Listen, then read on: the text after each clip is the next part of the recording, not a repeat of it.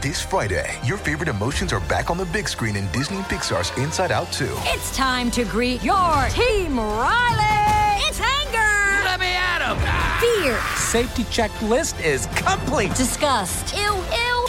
Sadness is in the house. Oh no. Hello, I'm anxiety. I'm one of Riley's new emotions. Disney and Pixar's Inside Out 2. There's a part two. We're going! Rated PG. Parental guidance suggested. Only in theaters Friday. Get tickets now.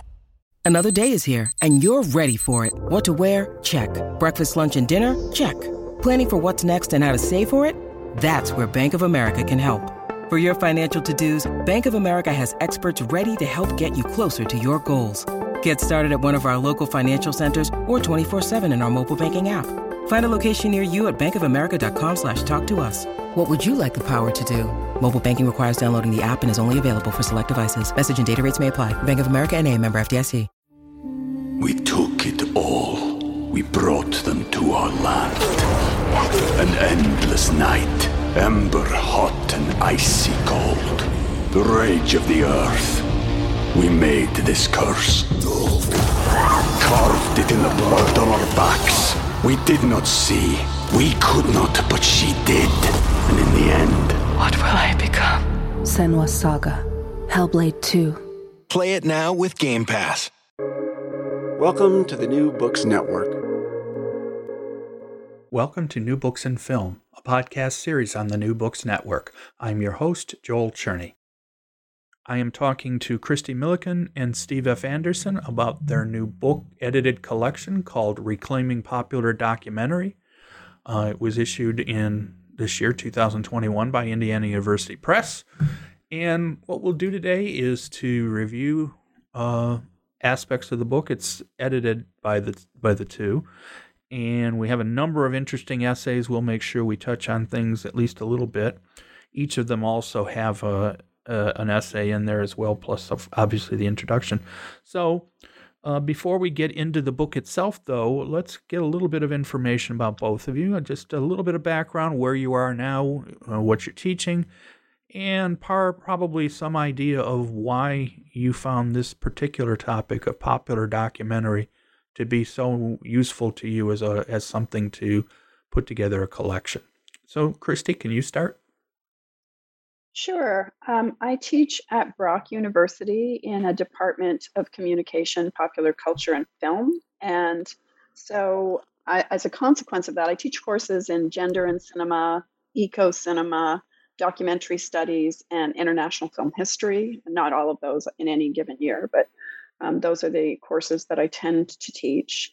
And I think in part because I have students who have majored in popular culture, it's become increasingly obvious to me that when I teach documentary courses, they come at it with that knowledge in mind. And they also, I, I, find that my students are big consumers of documentary, usually through digital streaming platforms.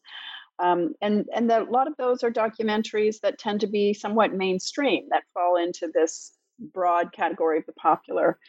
And I, so I guess as a consequence of my pedagogical experience, uh, the idea for this book seemed like a, a, smart one, which isn't to say that people haven't written about popular documentaries over time or that there haven't been other periods historically where documentary has been enormously popular, but really just more that I don't think there have been that many dedicated, um, you know, group anthologies that have uh, meditated on the topic. So uh, so I thought it was a really smart uh, idea for a book proposal.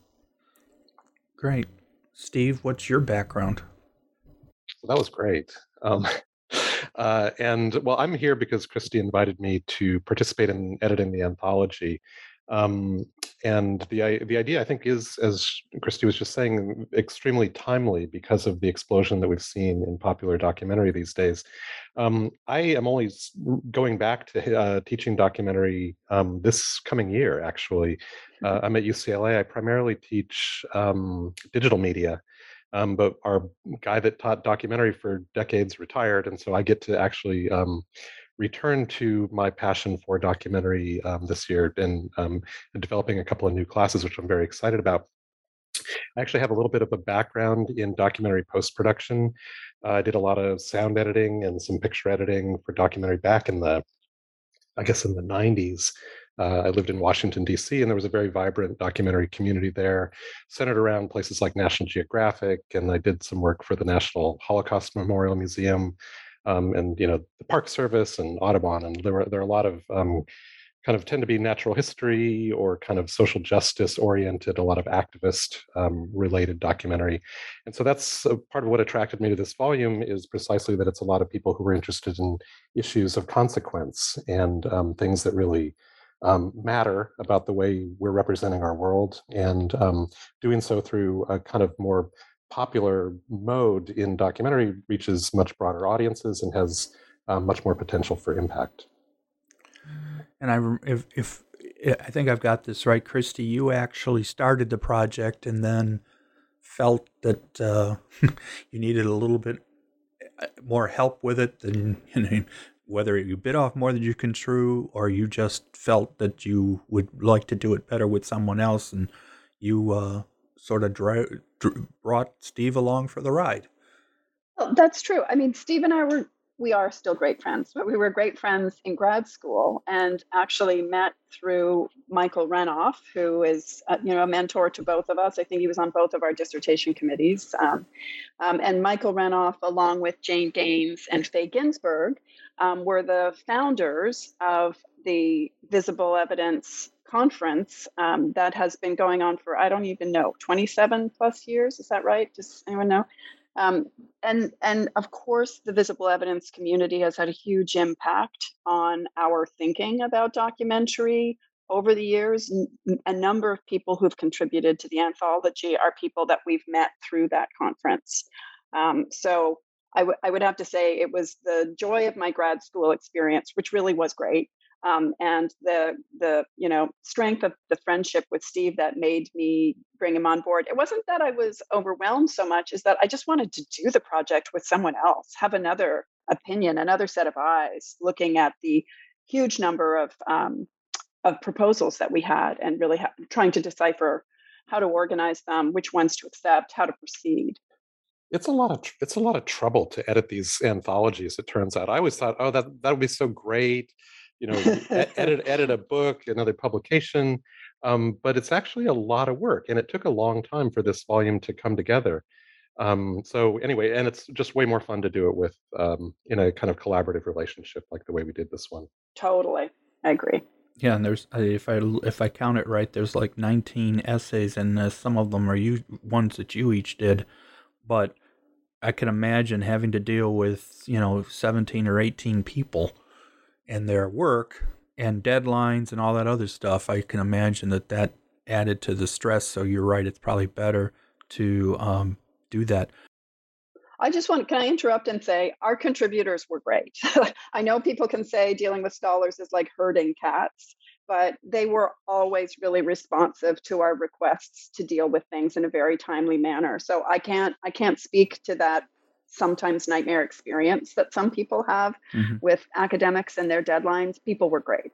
Well, that's that's great. I mean, uh, that that really makes life a lot easier, especially for something like this. Mm-hmm. While we're on that subject, and you can each talk about this depending on your particular roles in it. How did you gather your participants? Did you make a general request for um, essays, or were some of these people who you knew have said things already on the topic of popular documentary that was so important that you wanted to make sure they were included? Was it a combination? Absolutely, a combination. I did out a I did a call for papers, and several of the listservs, the um, Film Studies Association of Canada, Society for Cinema and Media Studies, and Visible Evidence, um, but also, absolutely through conferences, I recruited people who were presenting on topics that um, that I thought would work really well with the manuscript. And then when Steve came on board, he did some recruiting of his own and brought um, several terrific papers, several great contributors onto the project as well. But it was a combination of networking, visible evidence networking, um, but also uh, academic listservs. Right. Steve? Yeah, exactly. anybody in particular where you were particularly happy to to bring in, or was it a matter that uh, you knew these folks would come through for you? And which one of your children do you like best? While, while yeah, you're right. That's you're not the that. best question in the world. I guess I should probably not say that because you're right. I'm just thankful. The bottom line is, is it's great uh, for Christie at least, and and obviously for you, is that because of your background and having documentary filmmaking experience, that really must have helped because practicalities, even though this is academics, it's always great when there's some practical people around who can talk about what really happens. Okay, I, I, I see where you were going with that now, Joel. Thanks. Thank you for that that lead in.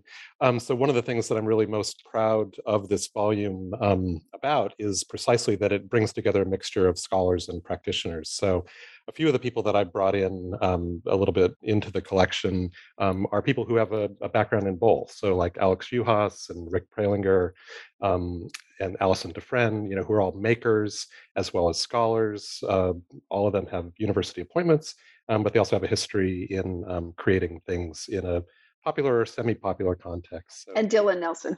And Dylan, right? But she was yours, so uh, she was already there when I got. Well, there. so was Alex. oh, was she? Okay, all right. Yeah. My my mistake. Anyway, so that yeah, was a visible what, evidence meeting. What great friends we are! So we're allowed to mistreat each other on the air.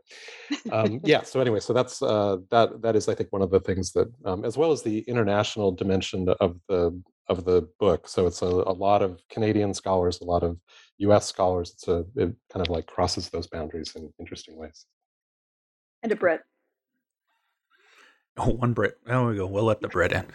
Uh, anyway, so before we start talking about individual parts, though, how did you handle the dual role of editors as far as what at what uh, particular person you each of you worked with? How did you divide it all up, and did each of you? I'm assuming still depended on the other person for eyes, but how did you sort of decide? Okay, Steve's going to do these or Christie's going to do or was there more of a less of a process than I'm thinking? Well, it was it was a process, but I would say that we are a little bit uh, I don't want to say disorganized, but we're very kind of fluid in the way that we did things. And we tended to just we'd have a Zoom meeting and we'd say you take this one, I'll take this one and split it up pretty easily. I mean, in a couple of cases where someone was a closer friend maybe the other would say why don't you do this just because it's easier for you to to stand on the outside and give them the editorial advice that they need but it's really pretty equitable and easy i, I would say wouldn't wouldn't you steve yeah no exactly uh, it, it kind of just unfolded it made sense at, at the time both in terms of our individual areas of interest and expertise and then you're right personal relationships so well yeah. Out. And of course, each of you wrote individual essays, so that I'm assuming the other person did the editing, which is obvious, which is good. I mean, like I said before, I can imagine doing a editing a collection with two people or even two or three people. It's got to make it much more interesting to do it that way. I mean, easier because you have somebody to talk to about, and that's great. So, actually, could I add just one one thing about that because um, we you know we worked very closely with uh, two editors at Indiana yep. University Press and um, got really uh, very remarkably uh, engaged and insightful and useful feedback from the from the peer reviewers that they sent it out to. Um, and Indiana, I don't know if they always do this, but there was a, a it was a two stage process. We did one complete. We got one round of peer review, did a complete round of revisions, sent the complete manuscript out again to a different reviewer, got a completely new round of of, uh, of feedback and did a, a, second round of revisions so that by the time the book was um, through that process it was really it was very clean very polished and, and very ready to go it was a very very rigorous process that they put us through which we resented at the time because it was so time consuming um, but in the end i think it really made for a for a very strong um, strong collection and I think for a cluster of reasons that wasn't really the typical way of doing things. I think when they went they sent the manuscript out hoping for two responses, they only were able to get one. But it's true. I, I, when you were asking that question, Joel, I, I immediately thought what Steve said was, which was that we can't let the question go by without saying that we got really great reader reports. They were really detailed and they were really thoughtful and smart, um, and they really helped make the manuscript better. One of the reasons I always like asking about these kind of processes is that many of the folks that listen to this podcast are other film scholars. Obviously, of course, pop people who listen to it aren't necessarily academics all the time, but I know I have a number of listeners who have actually appeared on the podcast in the past, and more and more often than not, they're academics, and it's always great to hear about a process that goes well, and and and that's great to hear. So let's start to talk a little bit, though, more importantly, about what your overall point of view was in putting this together, because obviously it wasn't just a bunch of unrelated essays. That you you know you have an overall concept in mind, and and and and I think it's if I think I'm correct in in explaining. In Christie, I'll ask you to fill in more for me. Um, your basic idea was that popular documentary isn't always treated as kindly by scholars and academic communities as you feel like it should be, and that you consider to be important as part of the overall field of documentary and movies, and therefore uh, deserves some better uh, attention.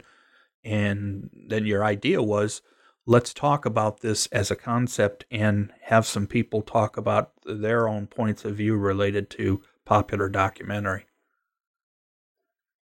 Yeah, that's that's exactly right. Uh, I, certainly had experience myself at uh, at Visible Evidence presenting on films that people maligned, right in the in the Q and R period. Like, why are you dealing with a film like this? It's you know, anyway, they were quite dismissive. But but the the point behind the the book was really to cast a very wide net and just see what people wanted to do with this notion of the popular in relation to popular documentary. I wasn't looking for a ton of articles that were going to try to celebrate or disparage it either way, but just come at it from a variety of, of perspectives. And that also, I, I guess I should, you know, clearly say that doesn't mean that, you know, at at conferences like Visible Evidence or SCMS that I haven't heard people deliver papers or even read papers on documentaries that happen to be popular, but that they don't really think um, productively about the issue of the popular in relation to documentary studies. That was that was sort of the impetus behind the book. I mean, there, there are a ton of books on you know Michael Moore and uh, you know Werner Herzog. There, there are clearly popular documentarians out there who get written about all the time. Um, but it was really it was really more of a way of trying to think about how these kind of popular documentary entertainment genres really um, have proliferated and how they engage you know pressing issues of our time. Like what you know how how do they function in relation to the democratic project? Or do, or don't they? Um, so it was really it was really deliberately i mean the call for papers it was really wide open. It was really asking um, people to come from a multitude of different, you know, pot- potential perspectives. I would say.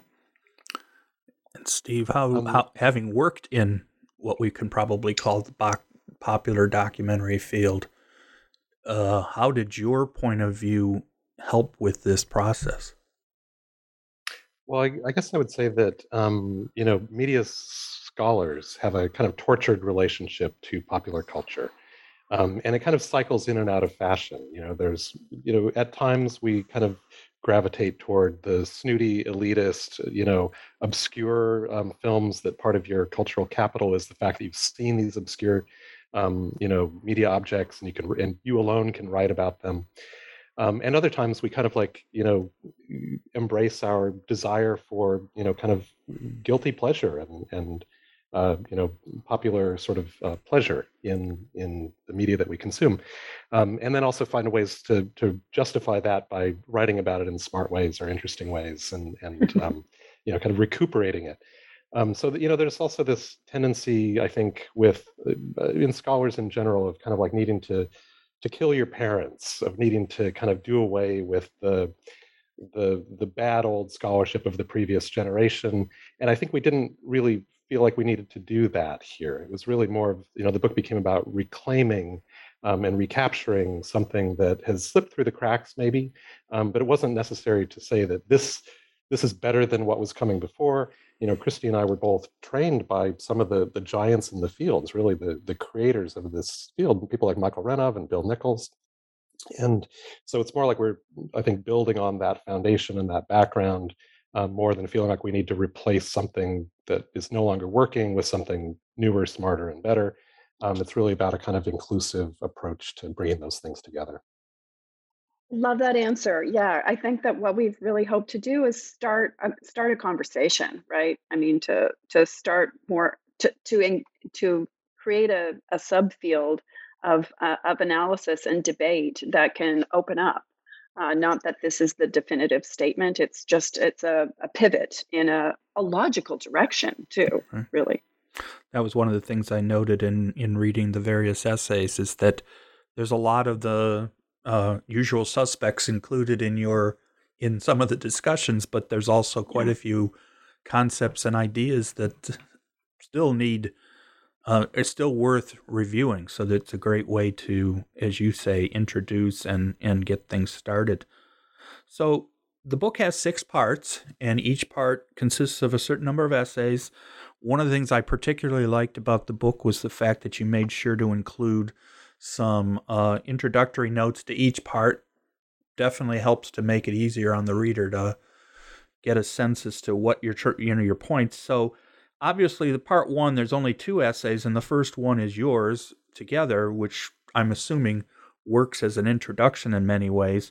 It's uh, the first part is called P- Popular Documentary Today, and that first essay is Pop Docs, the work of popular documentary in the age of alternate facts. Now, when did you write that essay, or when did you start on that essay in relation to the rest of the collection? Was this something that you always felt this is basically the concepts or the ideas I wanted to make sure I put out there? I know I say I as both of you. Uh, or did it was it more of a matter of as you read more of the essays, they gave you the insight that you needed to help you along? We'll start with Christie again. So the book always had to have an introduction. We just happened to co-author it in the end. And yeah, we we definitely wrote it after all of the essays were assembled. Um, but it contained the fragments of the proposal as well, just so that we we knew what we were touching upon um, as the basis for the papers that we subsequently received. But um, and I, I'll go back to your comment about the individual section intros and just say that was one of our reader our reader report recommendations, which we complained about having to do, but think is a really excellent addition to the book. Um, but in, in the same way, you know, what we had called an introduction, people asked us to treat as a legitimate and standalone chapter that, yes, introduces the book, but also sort of, you know, stretches out some of the contours and arguments that shape it and that make a, make a, a real defense for the value of thinking about popular documentary in in relation to pressing issues of our time. I mean, a lot of these films are actually, even if they they, they are you know easily dismissed as slick and you know forgettable, they're still engaging really significant issues of the, of the day, right? So um, I don't know if I completely answered that question. Steve, you can well, jump well, in think, there and it is also a, a kind of uh, a marker of the the time in which it was created. I think the the first call yeah. probably went out in 2015, 2016. Yep. Then we have an election in the United States that um, brings a, a, different relationship to the idea of verifiable truth, belief in science, you know, sort of facts and, and factuality. Um, so I, I, don't think we would have used the phrase alternative facts uh, if this book had come out a little bit earlier uh, than For it sure. did. So th- it was very much mapped onto the last five years in you know Canadian and U.S. history. So then, of course, you have another um, an, another essay in that chapter. The only other essay, Ezra Winton's "Reclaiming the Popular for Public Interest Documentary." I'm assuming since the heading of the title of that first part is popular documentary to today, I'm guessing or I'm assuming from reading it that Ezra's uh, essay was meant to sort of help to continue the introduction into the ideas behind the you wanted to help present as part of this. Um, what uh, were some of the things? And and as we go through these, if you were the person who helped to ed- who edited that particular chapter, I'd love to hear each of your thoughts on these various essays. Um, which of you worked with Ezra on his essay? At first, I know you both looked at everything, but given how important so, his is at the beginning. Just for clarity, part one, popular documentary today, has two chapters. One is Ezra's, and the other is Pat Aufderheide's paper. Um, so, you know, Ezra's is a, about um, documentary film festivals, uh, specifically about the Hot Docs Film Festival in Toronto, which is one of the biggest, you know, dedicated documentary uh, film festivals in the world. It's what he did his doctoral work on. Um, so I did work with him. I, I solicited a paper from him, uh, thinking he was a perfect can- someone very ambivalent about the issue of the popular. I must I must say, but someone who was a perfect candidate to offer um, to offer a perspective on festival studies, which is a huge emerging subfield in cinema studies.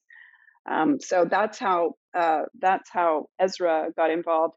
And if you know i know i know steve quite rightly talked about favorite children there but pat Aufderheide just responded to the call for papers and that was just a boon for us because she is such an amazing prolific and incisive thinker on doc on contemporary documentary on the history of documentary too but um, I, I was thrilled to have her engage the issue of um, of public television and uh, uh, public television documentary. So that was just a, a fortuitous proposal that came in. Before Steve talks a little more about this, I have to apologize. I must be working from a very old table of contents because it seemed to have shown um, public tele uh, Patricia's essay as being the first essay in part two. So obviously, I miss up miss misspoke because I my uh, information is not right. So not your fault, okay. that's for sure. Um, yeah, well, I do want to talk about this chapter a bit because public television is so important for what we consider popular um, documentary. Uh, what and and when we talk about that, Steve, you can talk in more detail than me. What is uh, the importance, or how important has it been for the over the since public television's been around, as far as U.S. documentaries? I don't know that I have a good answer for that. I, I mean, part of part of what was exciting to me about um, about Pat's chapter, and first of all, I, like Christie, I'm a huge fan of hers. Um, you know, I, I couldn't have done mo- about half of my career without the work that she's done in terms of advocacy around fair use um, and intellectual property um, transformation. So, that said, um, her contribution to this volume is not related to that. It's a, it's about her long history and deep knowledge of uh, you know organizations like the ITVS and um, public television documentary, which are very often kind of left out of the discussion when we um, think about uh, documentary from a kind of cinema media studies context. It may get a little bit more play in a kind of communication studies or mass communication context. But um, I, we felt like her um, essay was really uh, kind of a, a, grounding, a foundational um, positioning of the field in relation to an often neglected um, area in public TV. Yeah, because one of the things that I found most interesting, I learned things just from that chapter because when I think of public television, you know, I I I watch plenty of public te- uh, documentaries that have started on public television. I just didn't always understand or didn't know that there were different groups within public television who were producing the material, and that one show or or series might have been with one group, and and and the thing about public television that I've always found is that you can pretty much guess, depending on which series or which group it's from, what to expect, at least as far as format and concept. So, for example, we know what Ken Burns is going to look like with a documentary. American Experience are almost always a certain format. And it's just one of those things where I think they, to me personally, public television has done such a good job of giving structure to documentaries that they produce rather than making them, com- I mean, they're all standalone, but uh, you know what you're getting in many ways. Yeah, and I, I actually like the way that she talks about it in terms of a documentary ecology, right? That it really has created its own kind of system of different methods of production, but with a, a kind of um, consistency, a, a, product, right, that is viewable, knowable, repeatable. Um, I think I think she's really smart about talking about the business of public television and the, the creation of so many different forms within it, products within it. We took it all. We brought them to our land. An endless night, ember hot and icy cold. The rage of the earth. We made this curse. Carved it in the blood on our backs. We did not see. We could not, but she did. And in the end. What will I become? Senua's Saga. Hellblade 2. Play it now with Game Pass. When you need mealtime inspiration, it's worth shopping Kroger, where you'll find over 30,000 mouthwatering choices that excite your inner foodie. And no matter what tasty choice you make, you'll enjoy our everyday low prices, plus extra ways to save, like digital coupons worth over $600 each week. You can also save up to $1 off per gallon at the pump with fuel points. More savings and more inspiring flavors make shopping Kroger worth it every time. Kroger, fresh for everyone. Fuel restrictions apply. Your brain needs support, and new OLLY Brainy Chews are a delightful way to take care of your cognitive health. Made with scientifically backed ingredients like Thai ginger, L-theanine, and caffeine, Brainy Chews support healthy brain function and help you find your focus, stay chill, or get energized. Be kind to your mind and get these nootropic chews at olly.com. That's O L L Y.com. These statements have not been evaluated by the Food and Drug Administration. This product is not intended to diagnose, treat, cure, or prevent any disease.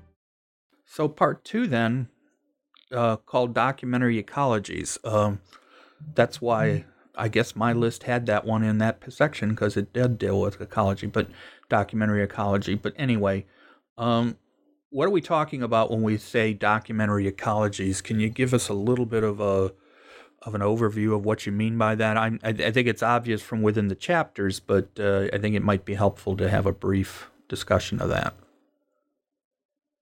Um, I, I think it, it really it has it's it's become more uh, it's become a, a, a popular lang- it's become popular language to use um, across disciplines. We we often refer to um, different fields as ecosystems now. It's part of the rise, I think, of um, environmentalism and the language of uh, of environmental thought that has enabled ecology to recirculate and refunction kind of differently than it probably did 20 years ago.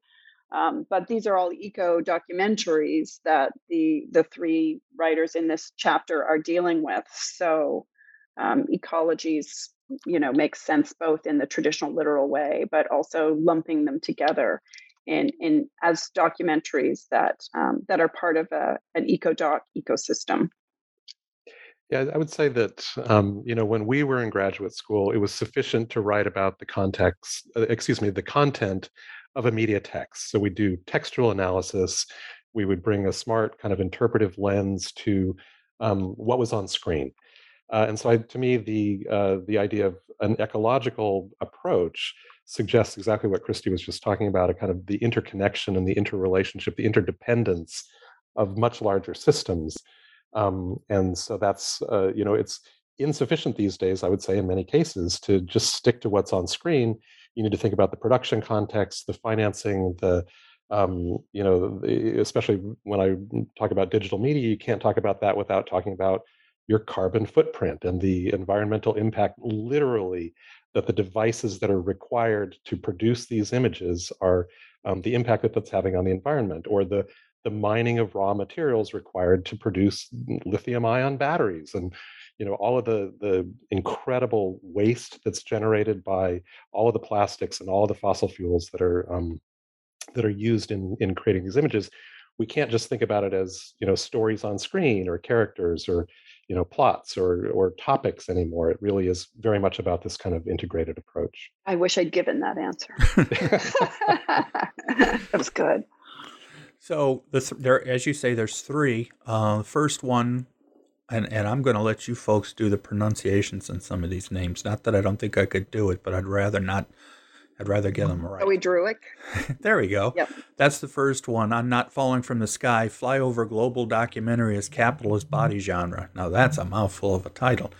Um, the concept of flyover that was the part that really got me when I when I reviewed it was that uh, obviously documentaries, especially nature type and certain other types, have always fe- liked to feature these vista views or, or panoramic views. But in the days, uh, in the year and concepts that now we can have drones doing a lot of this, I suspect we've seen uh, uh, this become even more important as far as certain types of documentary. Absolutely. Uh, yeah. So, I mean, on a technical level, right, d- drones have made all of those things easier. Um, but you know, as Zoe points out in the article, we like we need to be mindful of the history of that technology, and it, like most technologies, are rooted in in military, and it's um, there's something about the mastery, the, the the God's eye view that's afforded by, especially an unmanned aerial vehicle, um, that's you know pro- kind of problematic and kind of related to uh, capitalism and um, you know the the mastery of nature that's re- led to its destruction, um, and all of those things are are very closely tied together uh, in that chapter. It's one it's one of my favorite and, and most exciting ones in the book. I think it's a great chapter. Yeah, unfortunately, the concept of drones, as we know now, have become so quote unquote important, and I hate to use that word, but I can't think of another one in war. And the United States, in particular, seems to have decided that the best way to fight a war is to just use these drones to deliver, uh, to, to spy on, but also to deliver. And as we've already seen, even recently, with the Afghanistan issue that uh, they're not always going to be as they're not as uh, foolproof as they want us to believe sometimes. Yeah, and um, absolutely. The, the I mean the the proliferation of consumer grade drones has a kind of domesticating effect on our perception of drones. It's like, oh, I have one of those. How bad could they be? Similar thing happened, I think, with home security systems, where all of a sudden it's like, well, we were kind of troubled by the idea of homeland security and the creation of a, a cabinet level position that was devoted to defending our borders after 9 11 in this country. And um, now we all have our own surveillance cameras at home that are protecting our stuff. So it's like we're kind of implicated in the development and the, the domestication of these technologies that have really deeply troubling not only historical roots, but practical roots in the everyday. Mm. And then, of course, there's the issue with drones of every television commercial in the world now, especially car dealerships love using them. I know that's not really, that's more of a joke than having to do with, with the important things. But you're right. It's just become the norm now that these, the drones are ubiquitous. And even in the United States or in other areas, we've had heard issues of drones getting in the way, so to speak. And so, as far as ecologies are concerned. So, um, the ne- the next chapter then uh, uh, accelerating deceleration, slow violence, and time lapse cinematography. So once again, we're talking about technology uh, in producing and how we're starting to see um, uh, how this is continuing to change. So Devin, I'll let once again. I, I, don't. Devin Coots. Devin Coots, thank you. Which one of yeah. you worked with Devin?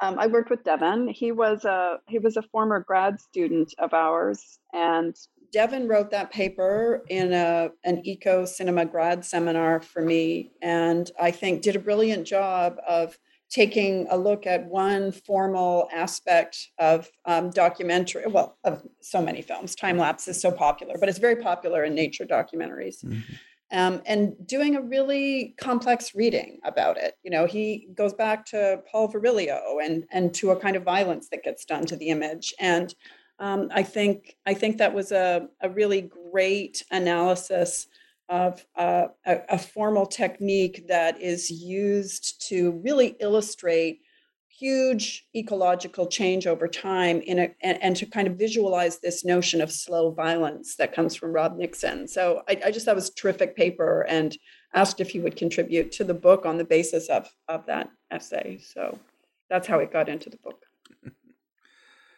um, and then we have a discussion of food documentaries, and, and we're talking about not necessarily what we would consider to be reality show food documentaries. We're talking about Food Inc. as the example from Sabia Ahmed Khan. I think I got that right. And uh, what did uh, what's what's obviously we're talking about uh, the, the, title is from elegy to kitsch. Uh, so obviously we're talking about uh, different levels with food documentary, and of course, Food Inc. was a very popular book, and then also documentary on the topic of of food and and and its importance. Like I say, food is a very important subject for documentaries. It is, and uh, and again, she's looking in in many ways at infographics. So at the ways in which food documentaries convey important uh, information through charts and graphics, and and trying to sort of do a read on um, on how that measures against the real in a lot of those documentaries as well. That that was a she she's written about several different food documentaries over the years, and I saw her present at um, SCMS years ago, and um, so asked her if she would um, submit something on food for the for the anthology.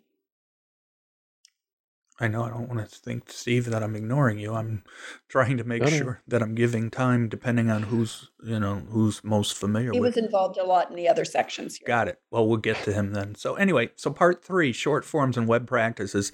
This is a I not that all the sections aren't interesting. I found this one to be particularly interesting because I'll be honest with you, I have fallen down rabbit holes on YouTube um, and given the fact that so many YouTube documentaries are short, or not documentaries, whatever's on YouTube tends to be shorter, you can go on for quite a while and see a lot of different things. So uh, uh that's one of the reasons why I, I, found this chapter. And we're not just talking about YouTube, but obviously I think we agree that it's probably the most well-known uh, web uh, area to get documentary to get film for a lot of folks these days. And the first chapter brings up uh, Errol Morris. This is not the first time we're going to hear from Errol Morris. We're going to get another one in a minute. Uh, Errol Morris, the New York Times, Doc Media, and OpDocs is Pop Docs. Um, obviously, the New York Times and other media outlets have gotten for many, many years now, and people probably don't even are, aren't even aware of them sometimes, have developed some really interesting short documentaries that – you can watch. I mean, and, and I must admit, after reading the chapter, I said I didn't even completely know this, and I, even though I didn't look at the Errol Morris ones, it is still something that's ongoing, particularly for the New York Times. Yeah, so um, you know, Errol Morris is one of our kind of quintessential docu- popular documentary auteurs these days.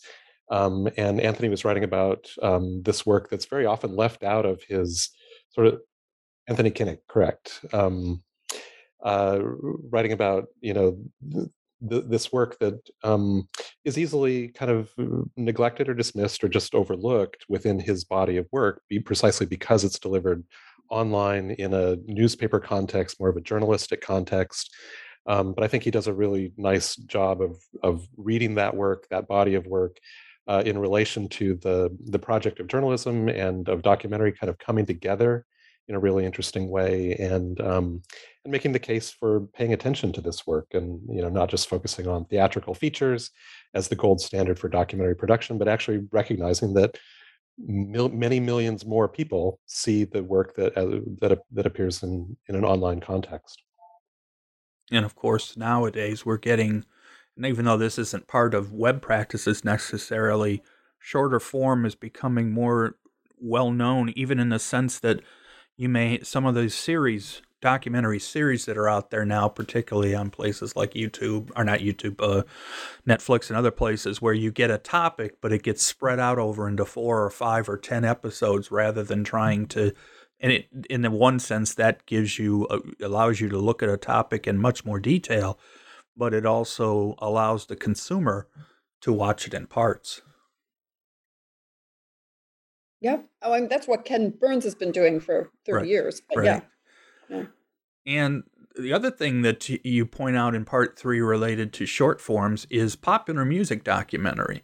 Um, there, popular popular music has been a, a, a, not just popular. Any music has been uh, uh, used in doc for documentaries. As far as as a concept, I can think of a number of music documentaries that fall into this. Uh, um, uh, somebody like Martin Scorsese has actually done a number of music related documentaries, but they're long form. In fact, some of his are incredibly long uh, four and five hours, depending on the topic. But uh, when we talk about popular music, it, it, and is the web being a place for the folks that that uh, in, if you've got an interest in a particular artist or band or whatever, sometimes the web is an interesting place to look for these kind of things.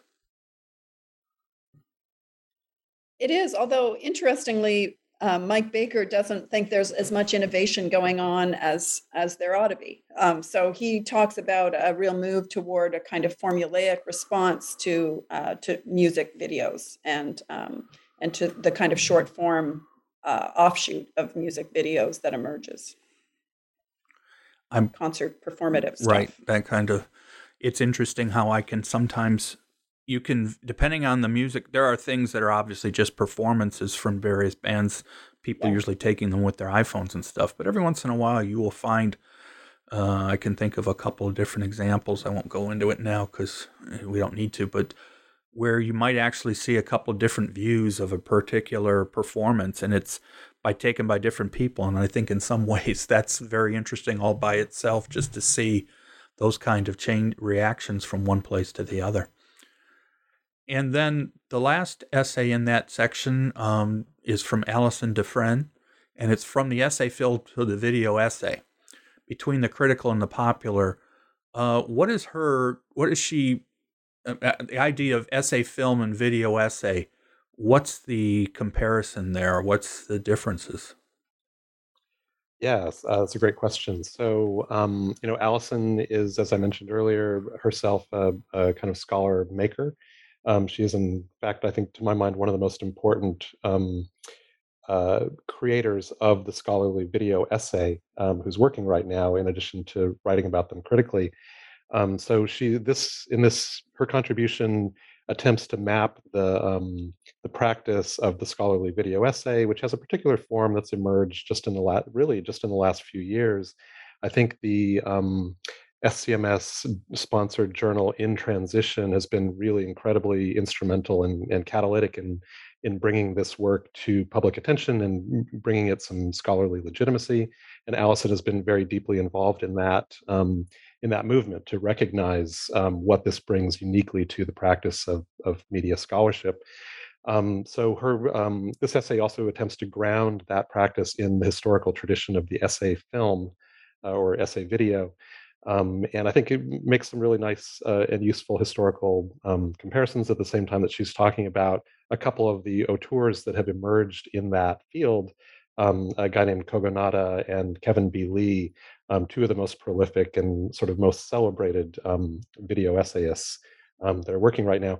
And these two really interestingly bleed across the line between scholarship and the popular because it's recuts of you know mostly commercial film and television um, to which a kind of scholarly eye is um, deployed. So then, of course, part four brings us into politics. It's called Auteurs, Politics, and Popularity, and there's no question that the popular one of the most popular I, uh, genres, I guess we'll put for for some docu- for documentaries is political documentaries, political related. Uh, it's just become the norm, especially for certain uh, documentarians to to go that way with what they do. And of course, this is where Errol Morris comes back again. Unfortunately, the author of this particular essay passed away before the collection came out, so I really want to make sure we talk a little bit about uh, Errol Morris and the Ends of Irony. Yeah, uh, yeah. This this was uh, um, this was another essay th- that we were thrilled to have included. They, I mean, they're all great, um, but thrilled to have included, and that Jonathan um, worked on till really very near the end of his far too short life, and um, he's written a lot about uh, about Errol Morris and the issue of irony and also of documentary reenactment in other places. But um, when I asked him if he wanted to contribute something to the anthology, uh, he he of course in the kind of um, what's the word oh the the way that he would think outside the box. I'm going to speak in a cliche, but he he decided to pick um, an Errol Morris film that was decidedly unpopular and, and that failed at the box office. And um, and I I I think this is a great piece um, where he he really looks at where whether or not you know what failed to kind of gain traction in standard operating procedure was that Morris's playful ironic tone didn't work and didn't and and failed there. Um, and that um, and that perhaps he wasn't trafficking so much in issues of irony in that project so much as kind of the excuse um, in a way. So i think it's really um, interesting theoretical kind of meditation on commercial failure but but using like paul de Man to, to do so so um, it's i think it's a terrific essay yeah, and of course, Errol Morris and, and, and Steve, I want to make sure if you give you a chance to, to jump in here too. But Errol Morris, obviously known for the, uh, the other two in that particular group of documentaries, which of course is Fog of War and um, The Unknown Known, both of which uh, definitely have the stamp of Errol Morris on them. Okay. Um, and then the next one in this particular section is Verite, Lauren Greenfield and the Challenge of Feminist documentary, uh, Shilyh Warren. And once again, it's the idea that uh, when you deal with certain topics, it's going to have a political uh, concept, even whether you like it or not. I don't want to say like it or not, or whether you mean to or not, that there's certain topics. Verite obviously means truth. So, uh, what was Shilyh trying to, or what did Shilyh uh, point out as far as what sh- er, her contrib- contribution? So Shilyh's made uh, made her you know career on becoming a real expert on feminist uh, feminist documentary of the 1970s. So she's really enmeshed in the kind of feminist verite um, theory and and um, practice of a of that historical moment. But for this particular project, a, a project she totally proposed, she was really interested in certain filmmakers who have gained feminist filmmakers who have gained um, considerable critical cachet and who have made profitable films but who nobody is writing about. no, like there are no conference papers on Lauren Greenfield to, to be found at, at Visible Evidence. So part of her project was really to try to reclaim her work for feminism or for a certain brand of um, ideologically correct feminism and to expand the, the kind of read on that. Um, so I, I think it's a really important paper and great to put it under auteurism because Greenfield herself has a significant body of work, uh, both as a photographer and a filmmaker. Um, but nice to put her up against an Errol Morris, right, in that subject, in that in that group uh, heading there, and it's a it's a it's a really great paper. And then we can move to the the last essay in that particular part, which is Citizenfour and the anti-representation rep, anti-representation Try that again. Anti representational turn, aesthetics of failure in the information age. And this one I found interesting because obviously it's sort of particularly technology driven, given that we're talking about information that uh, wasn't supposed to be out there but got out. And then we had a chance to get some real good interior details about the processes and the information. Yeah, I think um, you know Topiary Landberg's um, take on that's really interesting because it's a kind of an implicit interrogation of um, kind of the idea of seeing is believing, and making the argument that anti-representation or a kind of failed um, politics of visibility might be the way, kind of like the way to actually gain information about the world um, in in the circumstances that we're in now. Not that it's a kind of abdication of the responsibility of representation or of signification through um, through the documentary form, um, but that m- maybe part of the ethos of the the moment that we're living in now is about recapturing a sense of connection to to truth and verifiability without relying on kind of like the naivete of um, of you know visual positivism.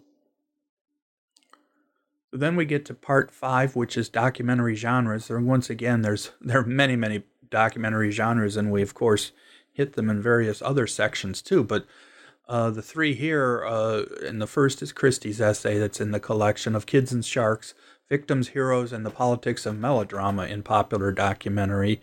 What area of documentary were you sort of trying to uh, to review and describe as far as this your essay, Christie? Um, it it was really it came out of uh, a long-standing interest that I have in melodrama and melodrama studies, and I think sometimes once you immerse yourself in um, in the discourse of a field, you start seeing it everywhere.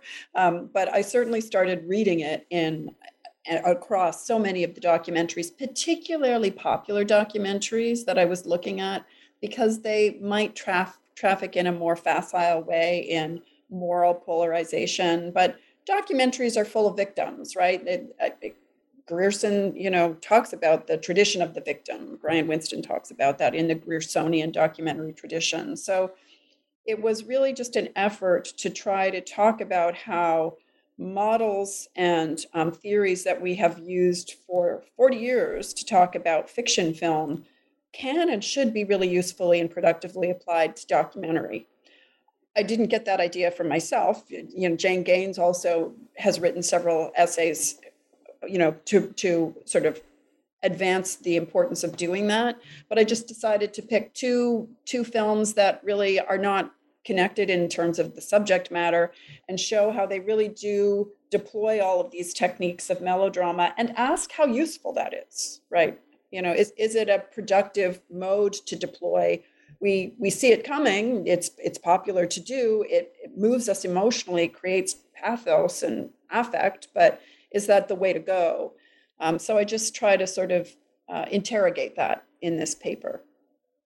And I decide it works sometimes and it doesn't work other times, basically. And it right? goes back to the concept that documentarians have a point of view. It's not meant to be objective, and the times will come where information's presented and the the filmmaker has a specific reason for why they're including it in the way they do. For sure. And then the second one is about popular music documentary, which we've already talked about briefly with the short forms, but we've also, as we've already as already mentioned, we've got plenty of popular music documentaries. What does Landon Palmer mean by recovery mode? That's the one part of the title of the essay that I'm a little bit interested in finding out what what's meant by that. Um, he's he's looking at documentaries that are trying to rehabilitate forgotten artists, right?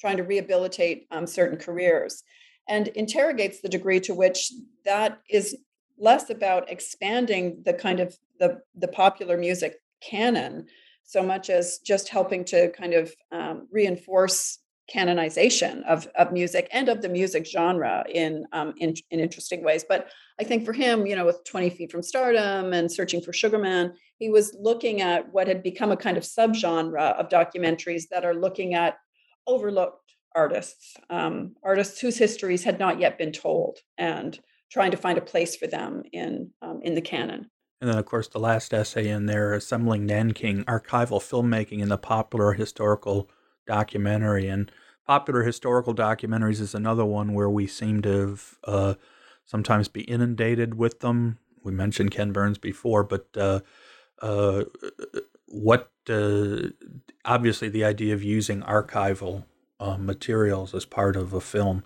a documentary film, and, and how do you represent it, and does it actually give value, or is it just meant there meant to be there for uh, window dressing?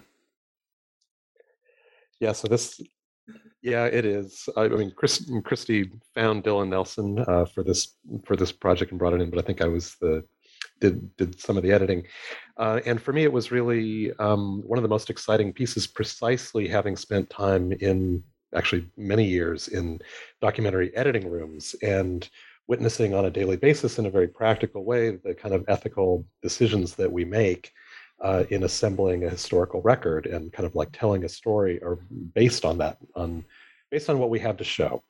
And um, so Dylan does an incredibly, I think, insightful job of interrogating that process and talking about the the difficult choices that one makes when you're choosing, um, you know, between quote documentary footage, you know, sort of uh, versus um, you know fictional recreated footage and um, the ways in which you can or can't get as close as you can to the truth with each of those different kinds of um, of evidentiary modes.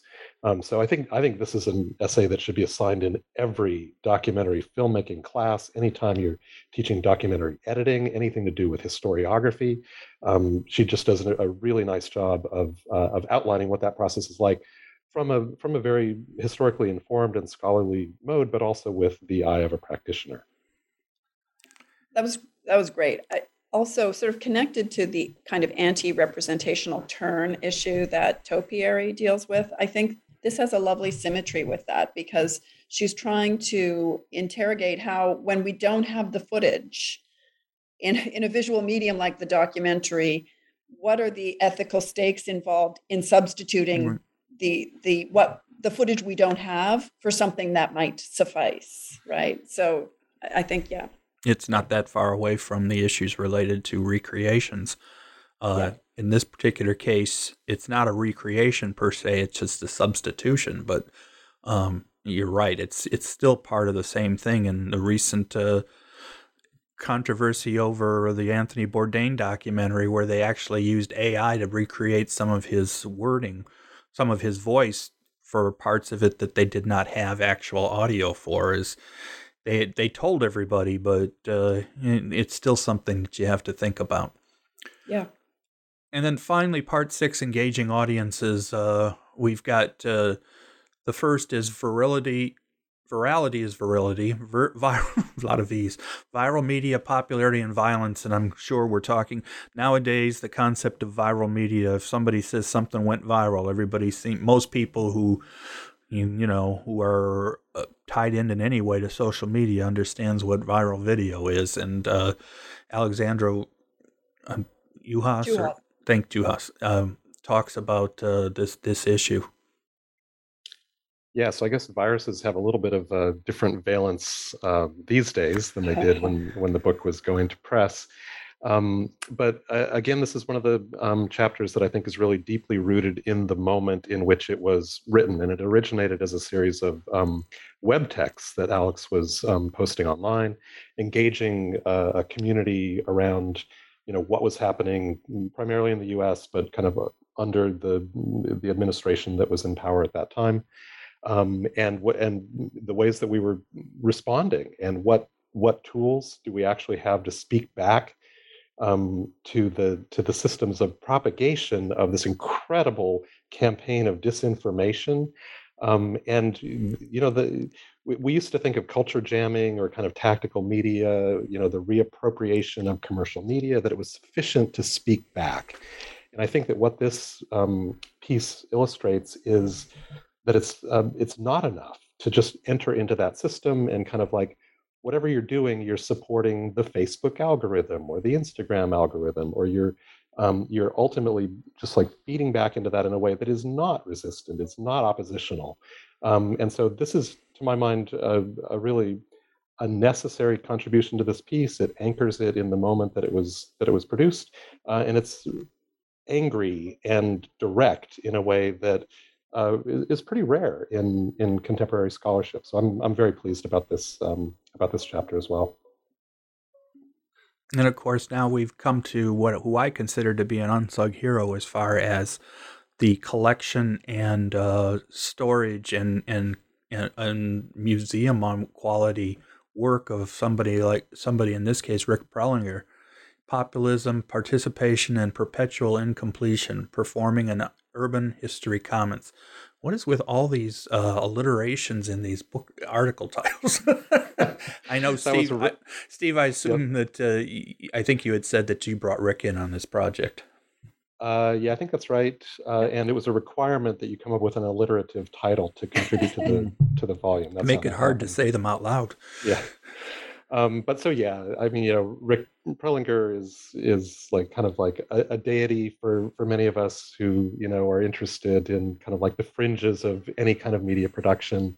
Um, and this was a very exciting project because it mapped onto and provided him an opportunity to reflect on um, a kind of public history project that he's been doing for a number of years, which are these um, traveling uh, collections of films that are geographically rooted.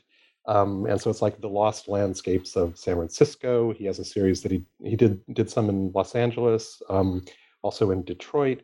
Very attentive to the the demographics and the politics of individual communities.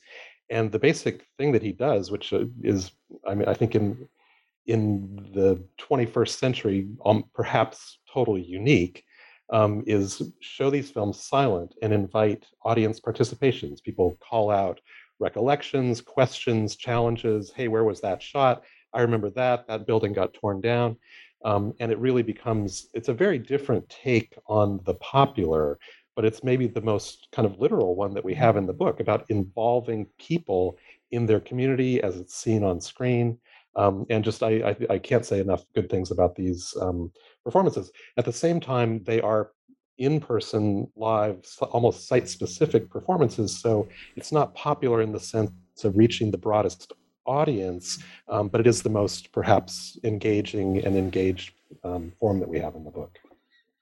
And of course his a lot of these uh, collections are uh, for all of the material that he's collected, uh, it becomes another place you can go into a rabbit hole pretty easily the other nice thing I like about a lot of his material is that it's easily downloadable so that you can view it on your own and don't have to be tied to a computer or device all the time.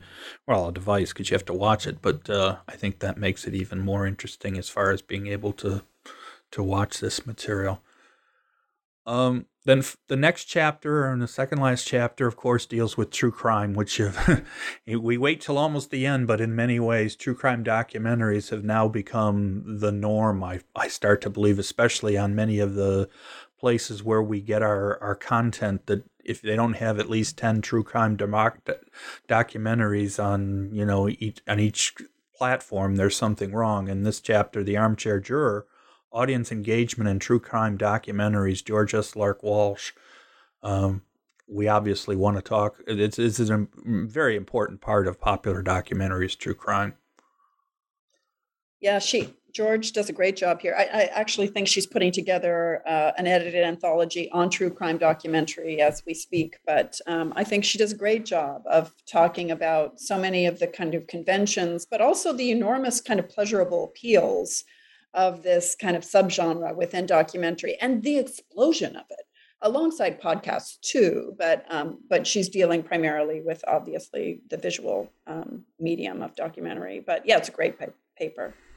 And of course this is going to continue as of yesterday where uh, supposedly they think they finally figured out who the zodiac killer was. So i can imagine anybody who's ever talked about the zodiac will have an appendix to do on their individual documentaries and podcasts add uh, so um, it just proves that true crime has always been of interest. It's uh, it runs our television networks to a large extent, but now we're getting them in. Re- it, they, those weren't not necessarily true crime, but crime, and now, as you point out, it's become so important in documentaries.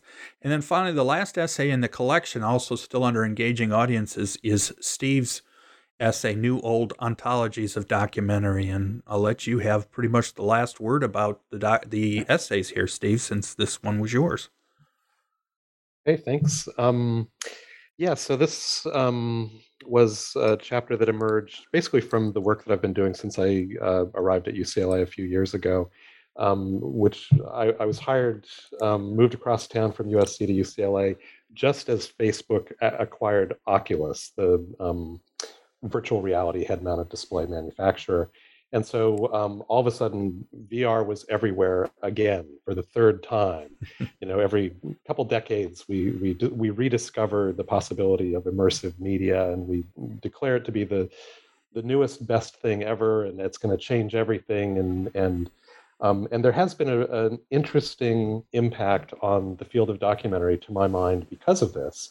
Um, because where everybody expected that it was going to go immediately to first person shooter games and being immersed in these 3D environments where you can blow shit up everywhere you look. At the same time, what we get is this um, emergent practice of, uh, of really socially engaged uh, documentary making. And 360 video, which is completely different technologically from 3D game environments where you can interact and run around and move around in the space, uh, it's actually a return to a very old form of kind of like the actuality. And you know, the camera has to stay in one position, or you feel really sick. Um, and basically, you know, it's it's a return to kind of long takes and wide-angle views, and action that unfolds in real time in front of you. So it's kind of the antithesis of a lot of the, the trends that we've seen in popular documentary you know, certainly televisually and, and theatrical features, um, you know, where the movement is toward a, a faster style and a, and a, kind of more, um, I don't know, a, a, more contemporary sensibility in the way things are put together.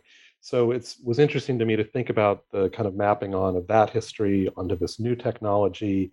Um, it's, to my mind, the most dubious claim to the popular um, I kind of accept Facebook and Oculus's claim that this is, you know, everybody's going to have one of these in in their living room in, a, in just a couple of years, and it's going to be a two billion dollar industry. Um, never quite got there. Um, we're still every once in a while those those claims will reemerge, um, but you know there's still a limited number of people who have these devices in their home, and even if you do, you have to buy a new one every 18 months to two years, or the technology's outdated. So anyway, so it has all of these kind of complicated and contradictory elements in terms of pop its actual popularity. Um, but I thought it was interesting to think about the um, the evolution of this evidentiary mode and of you know seeing the world around you as a way of gaining access to knowledge about the world. So obviously, what is new is old again. Yeah, well, well, that's like with 3D. I mean, you know, it always it's another example of something that always seems to come back, or it's been around. We've had 3D in the past as well, and then it came back, and now it's we had 3D televisions, and those didn't really do very much, and now it's pretty much gone again. So, although we still get the occasional 3D in the movie theaters, in fact, a lot of the popular uh, comic book movies these days they still use 3D quite a bit, but uh, I think uh, other than that, I don't think we're seeing it very much. Well, this is an incredible collection, and I know we tried to make sure we gave proper uh, view of every essay that's in here. Um, I hope it's given folks a better understanding of what's in the collection. I think uh, there is so much here that is worth continuing to review and to study. And I hope other folks, uh, that many people, not just the scholars, because I think there's a lot in here that could be of interest to somebody who just is interested in documentary and wants to know a little bit more than um, what they've seen. They want background. Uh, there's a lot here. So I want to take a moment to thank both of you. I know um, this can be, to, to something this involved, can take quite a bit of your uh, time and, and mind for a long time. So um, I think they did, you did a great job with it. Uh, I want to give each of you a last chance. If there's something you want to say as far as the collection and, and your point of view, it'd be great. Uh, Christie? Oh, I, I, just I thank you for your interest and your questions. It's been it's been lovely chatting with you about it and reconnecting with Steve over Zoom again. But uh, but but thank you for asking us about the book. I think it's I think it is an important collection, and I hope it's the beginning of um, of many other conversations uh, about popular documentary. Yeah, and I would just echo that too, Joel. Thank you for for your time and your interest and your incredible knowledge about this this subject. It's a real pleasure to be uh, interviewed in these circumstances. And I hope it's okay that I use the word shit. This is the internet, right? Not don't worry about it. If television. they don't, if my editors don't like it, they can cut it out. I'm not going to worry about it. I mean, we don't really use the explicit tag in iTunes, but that's okay. I don't think the average child's listening to our podcast. So, okay.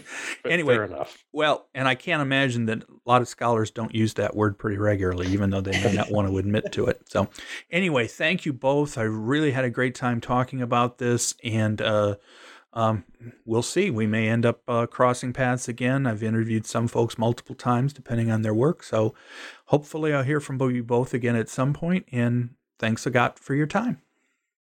Thank you, Joel. Thanks. It was great. Bye.